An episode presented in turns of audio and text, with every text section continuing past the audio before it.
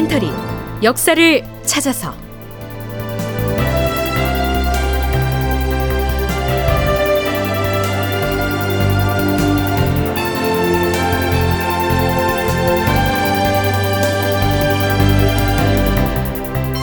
제 1242편 후금군과 용골산성 사이에 모물룡이 있었다. 극본 이상락, 연출 황영선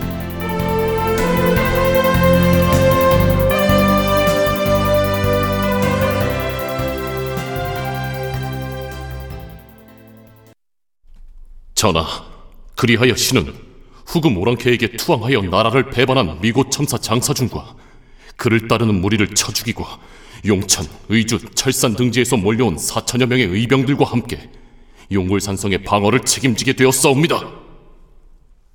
여러분 안녕하십니까? 역사를 찾아서의 김석환입니다. 지난 시간 말미에 의병장 정봉수가 평안도 용천에 위치한 용골산성의 새로운 지휘자가 되는 그 과정을 살펴봤죠. 의병장 정봉수가 미곳 첨사 장사준을 죽이고 용골산성을 접수했던 때가 인조 5년 2월 27일이었습니다. 조선과 후금이 강화도에서 화친을 약속하고 회맹의 의례를 가졌던 날짜가 3월 3일이기 때문에 그 며칠 전이었지요. 그런데요. 정봉수가 인조에게 보낸 계문을 보면 화친 서약을 체결하고 나서 보름가량이 지난 3월 17일에도 용골산성을 사이에 두고 후금군과 여러 차례 전투를 벌인 것으로 보고하고 있습니다. 주상전하, 3월 17일에 금나라 장수 아미는 의주, 창성, 곽산 등지에 주둔해 있던 군대를 크게 일으켜서 이곳 용골산성으로 진격해 왔사옵니다.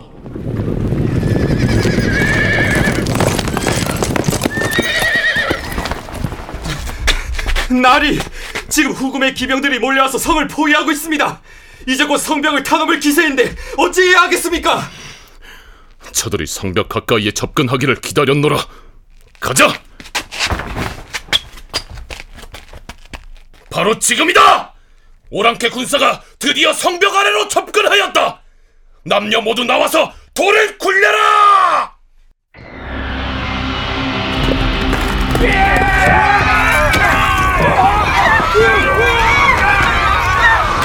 활을 가진 자들은 활을 쏘아라!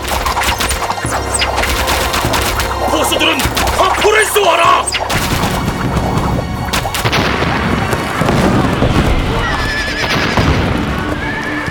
전하, 그날 묘시에서 신시까지 무려 다섯 차례나 큰 싸움을 벌였사옵니다. 성 안의 남녀들이 일시에 떨쳐 일어나서 화살을 날리고 화포를 쏘고 돌을 굴려내리자 수백여 적군 기병들이 직사하였는데 우리 군사는 사상자가 10여 명뿐이었사옵니다. 하오라 신이 모집한 군사들은 무기를 비롯한 전쟁 장비들을 제대로 갖추지 못한 데다 군량마저 모두 떨어졌으므로 사태가 매우 염려스럽사옵니다. 앞에서 소개한 의병장 정봉수의 계문이 조정에 도착한 때는 인조 5년 4월 5일이었습니다. 정봉수의 전황 보고가 왜 이렇게 지체됐을까요? 정봉수가 장사준을 죽인 때는 2월 27일이었는데 그 소식마저 한 달이 훨씬 넘어서야 조정에 알려진 셈인데요. 연려실 기술에는 보고가 늦어진 이유를 이렇게 설명합니다. 오랑캐의 군사가 용골 산성을 포위하니 의병장 정봉수는 그들을 물리쳤을 뿐만 아니라 의주 방면까지 추격하여 100여 명의 머리를 베고 말 50피를 노획하였다. 그런데 싸움에 이긴 내용을 적은 문서를 도중에 오랑캐 군사에게 빼앗기는 바람에 조정에 제때 전달되지 못하였다. 전령이 도중에 문서를 뺏겠다는 내용은 인조실록에도 등장합니다.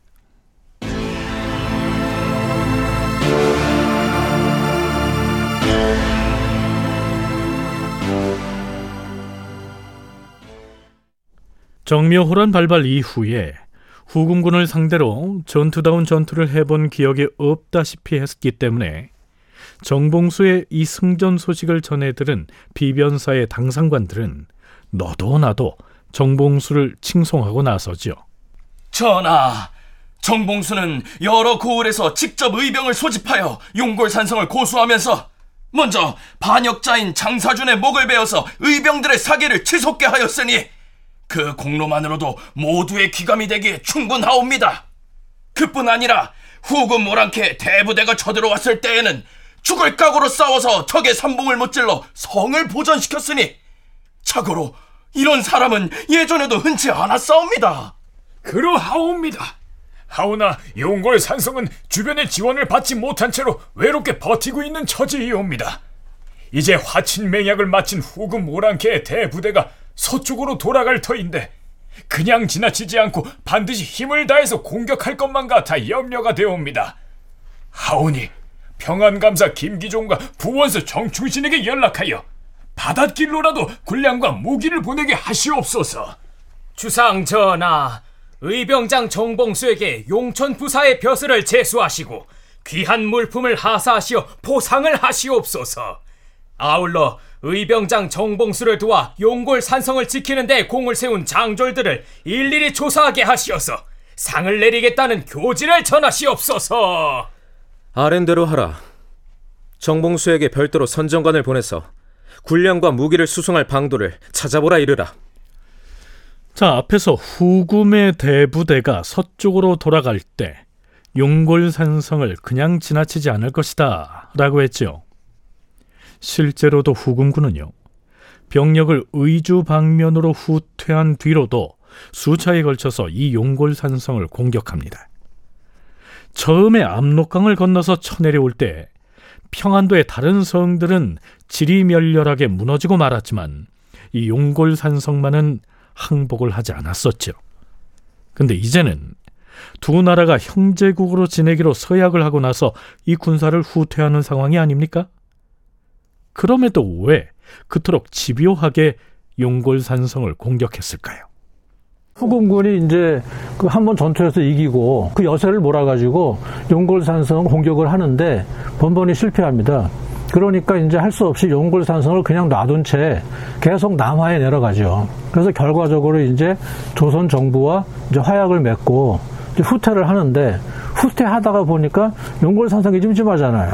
저거 우리가 끝내 함락을 못 시킨 거의 유일한 성이네. 그래가지고 다시 공격을 하는데 그거를 이제 용골 산성에 있던 정봉수가 이끌던 군민들이 그걸 막아내는 것이죠. 그래서 정봉수가 이끌던 용골 산성 전투가 아주 유명해지는 것입니다. 네, 서강대 계승범 교수의 얘기를 들어봤습니다. 처음에 침입해 들어올 때는 성을 함락시키지 못한 채 그냥 지나쳐서 내려왔지요. 하지만 후금군이 전쟁을 마치고 돌아가는 국면이 되고 보니까 끝내 항복을 받아내고 나서야 철수를 하겠다. 이런 생각이 들어서 이용골 산성을 타깃 삼아서 공격했다는 얘기입니다. 그랬는데 의병장 정봉수가 항복하지 않고 번번이 막아냈던 것이고요.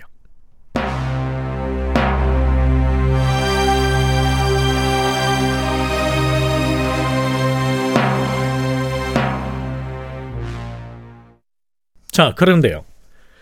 개전 초기 이 용골산성을 사이에 두고 후금군과 조선의 의병들이 공방을 벌였던 상황이야 그렇다 쳐도 화친 협정을 맺고 전쟁을 마무리하기로 약속한 이후에도 여러 차례에 걸쳐서 치열한 전투를 벌였다는 건 상식적으로 이해하기 어려운 대목이 있습니다. 가령 인조의 입장에서 볼 때 뭐 자칫 철수하고 있는 후금군을 자극해서 어렵게 맺은 이 협약이 깨지지는 않을까 우려되지는 않았을까요? 아니나 다를까 1월록이라고 하는 문헌에는 이런 내용이 기술돼 있습니다. 조정에서는 정봉수에게 밀서를 보내서 후금의 대군이 후퇴할 때는 그들을 자극하지 말고 잠깐 피해 있으라고 하였다. 그러나 정봉수는 주상전하, 군사를 보충할 수만 있으면 그리고 군량 지원만 이루어진다면 후금 오랑캐와 맞붙어 싸운다 해도 염려할 바가 아니옵니다. 라고 하였다. 그러자 평안감사 김기종도 조정에 보낸 계문에서 이렇게 아뢰었다. 주상 전하, 의병장 정봉수의 청을 들어주시어서 용골 산성의 군사력을 더욱 강화하게 해주시옵소서. 물론 후금 측에서 조선 조정에 아예 항의를 하지 않았던 것은 아니었습니다. 계승범 교수의 얘기 이어집니다. 실제로 아민이 굉장히 준엄한 목소리로 항의를 해옵니다. 니네 왜 약조를 어기고 계속 우리한테 저항하냐. 근데 우리로서도 변명할 권리는 많죠. 니네가 철수하기로 했으면 빨리 철수해야지. 철수하다가 왜 멀쩡한 용굴사성을 먼저 치냐. 그리고 니네가 약탈을 하고 그렇게 하는데 그럼 니네가 그럼 성문을 열고 나와라 그러는데 약탈을 하고 막 사람을 잡아가고 그러는데 그러면 어떻게 너네를 믿고 성문을 열고 나오냐? 니네가 빨리 철수하면 깨끗하게 끝날 일이다. 이런 식으로 답신을 해요. 후금군으로서도 이미 화친 협약이 이루어진 마당에 이 용골산성 하나쯤 항복받지 않고 그냥 지나간다고 해서 문제가 될 것은 없는 듯한데요. 왜 이처럼 집요하게 공격을 감행했을까요? 지난번에도 언급했듯 모물룡과 관련이 돼 있었기 때문입니다. 동북아 역사재단 장정수 연구위원의 얘기 들어오시죠. 일반 백성들하고 군인들 합쳐서 한 4천 명 정도를 이끌고 용골산성에 정봉수만 있었던 게 아니고요. 그 지역에 있던 산성들에는 대부분 의병진들이 형성이 되어 있었어요. 이 진들이 오랫동안 저항을 합니다. 그러니까 용골산성의 정봉수가 가장 대표적인 인물이었다고 보시면 돼요. 그러니까 모문룡과 가장 깊숙이 연대가 되어 있었고 그렇기 때문에 이 용골산성의 주 타겟이 됐던 것 같아요. 근데 여기서 한 가지 더 중요한 것은 뭐냐면 정봉수가 저항을 하고 있을 무렵 이미 조선 왕조 정부는 후금하고 화친을 맺은 상태잖아요. 그 대놓고 지원을 못해요. 내심 하고 싶었을 겁니다. 굉장히 칭찬하고 뭐 벼슬 내리고 막 그러거든요. 모물룡이 용골산성의 정봉수에게 선박을 통해서 무기나 군량을 수송해서 지원하는 등 깊은 관련을 맺고 있었기 때문에 후금은 그 연결고리를 끊어버리기 위해서라도 용골산성을 기어코 함락하고자 했던 겁니다. 조선 조정에서도 이런 사정을 알고 있었기 때문에 후금의 눈치가 보여서 정봉수에게 대놓고 무기나 군량 지원을 하진 못하는 상황이었죠.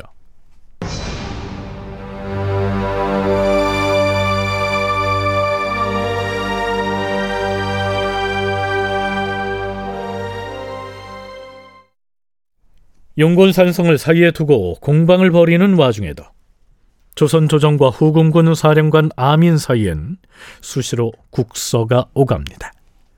4월 8일 인조가 후금에게 보낸 국서는 이런 내용이었습니다. 그대들이 붙잡고 있던 우리 조선인 포로를 돌려보내준 점으로 미루어서 그대 나라가 우리와 맺은 맹약을 실천하려는 의지가 있음을 알 수 있었으니 그 점은 매우 훌륭한 일이라 하겠소. 지난날 두 나라가 맹약을 할 때 이미 각각 서로의 국경을 지키기로 하고 희생을 잡아서 피를 마시면서 하늘에 맹세하였소. 그런데 지금 보내온 글을 보니 그대들은 우리나라 의주 방면에 군대를 머물게 하겠다면서 군량을 보조하라는 등의 말이 적혀 있었소. 이는 전쟁을 끝내고 백성을 안정시키자고 하늘에 맹세했던 뜻을 어기는 일이 되는 바 귀국이 그렇게 하지는 않을 줄로 여기겠소. 그리 알고 변변찮은 선물을 보내니 정으로 받아주기 바라오. 하지만 후금군은 이로부터 5개월이 더 지난 9월에 가서야 완전히 철수하게 되죠.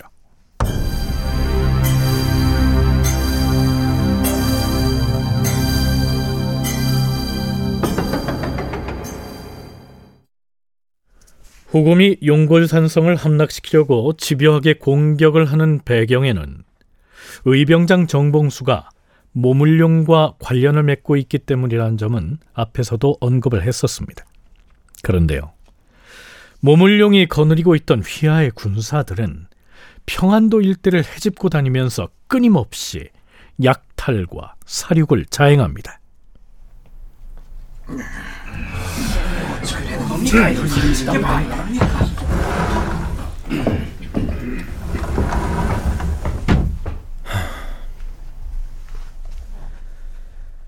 이번에 모물룡 도덕의 군사가 우리 백성을 해쳤다 하였는데 어찌된 일인가? 전하, 평안감사 김기종이 전해온 보고에 따르면 용골 산성에서 정봉수가 조정에 보낸 첩서를 가지고 오던 전령이 모물룡 도독의 휘하 군사에게 피살되었다 하옵니다. 뿐만이 아니라 산성에서 나오던 우리 백성 수백 명도 그들에게 해를 입었다고 하니 그들의 잔악한 만행이 끝내 이 지경에까지 이르렀사옵니다. 모물룡은 용골 산성의 의병장인 정봉수에게 무기나 군량의 일부를 지원하고 있다고 하지 않았습니까? 그런데 그의 휘하 병졸들은 정봉수가 보낸 전령을 비롯해서 수백 명의 조선 백성을 공격했다고 하니까요. 글쎄요. 모물룡도 모르게 자행된 일일까요? 아니면 모물룡이 이중적인 면모를 드러낸 것일까요?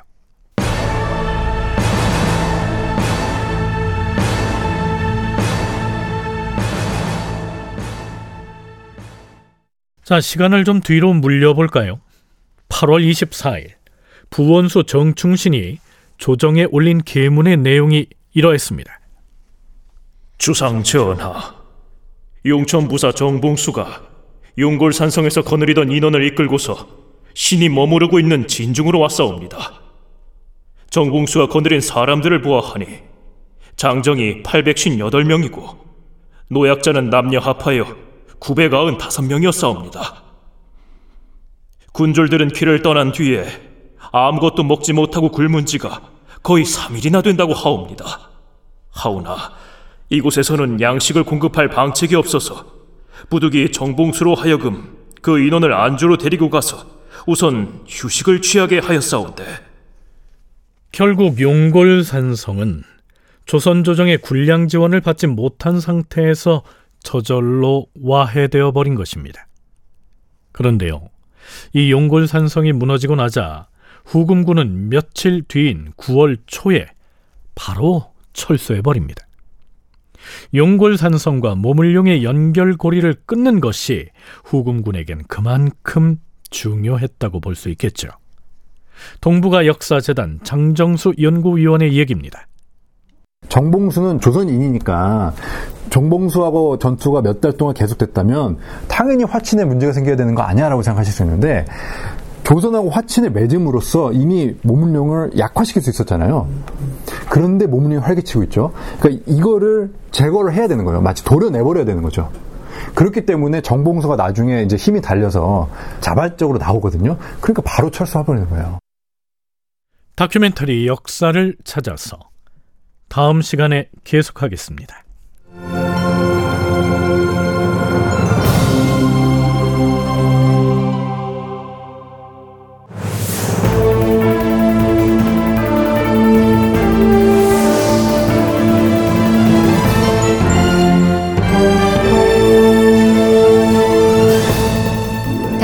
다큐멘터리 역사를 찾아서 제 1242편 후금군과 용골산성 사이에 모물룡이 있었다. 이상락 극본 황형선 연출로 보내드렸습니다.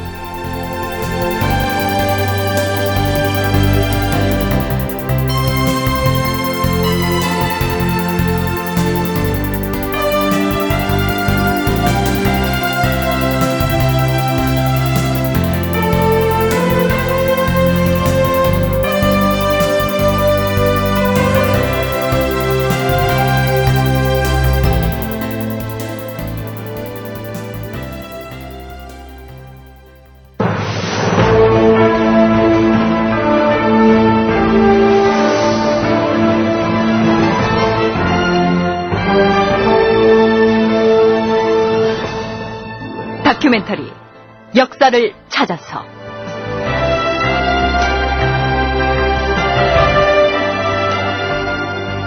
제1편 빗나간 프로젝트 동북공정 극본 이상락 연출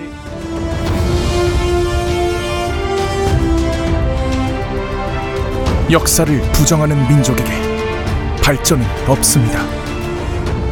역사를 망각한 민족에게 미래는 없습니다. 진짜. 역사를 찾아서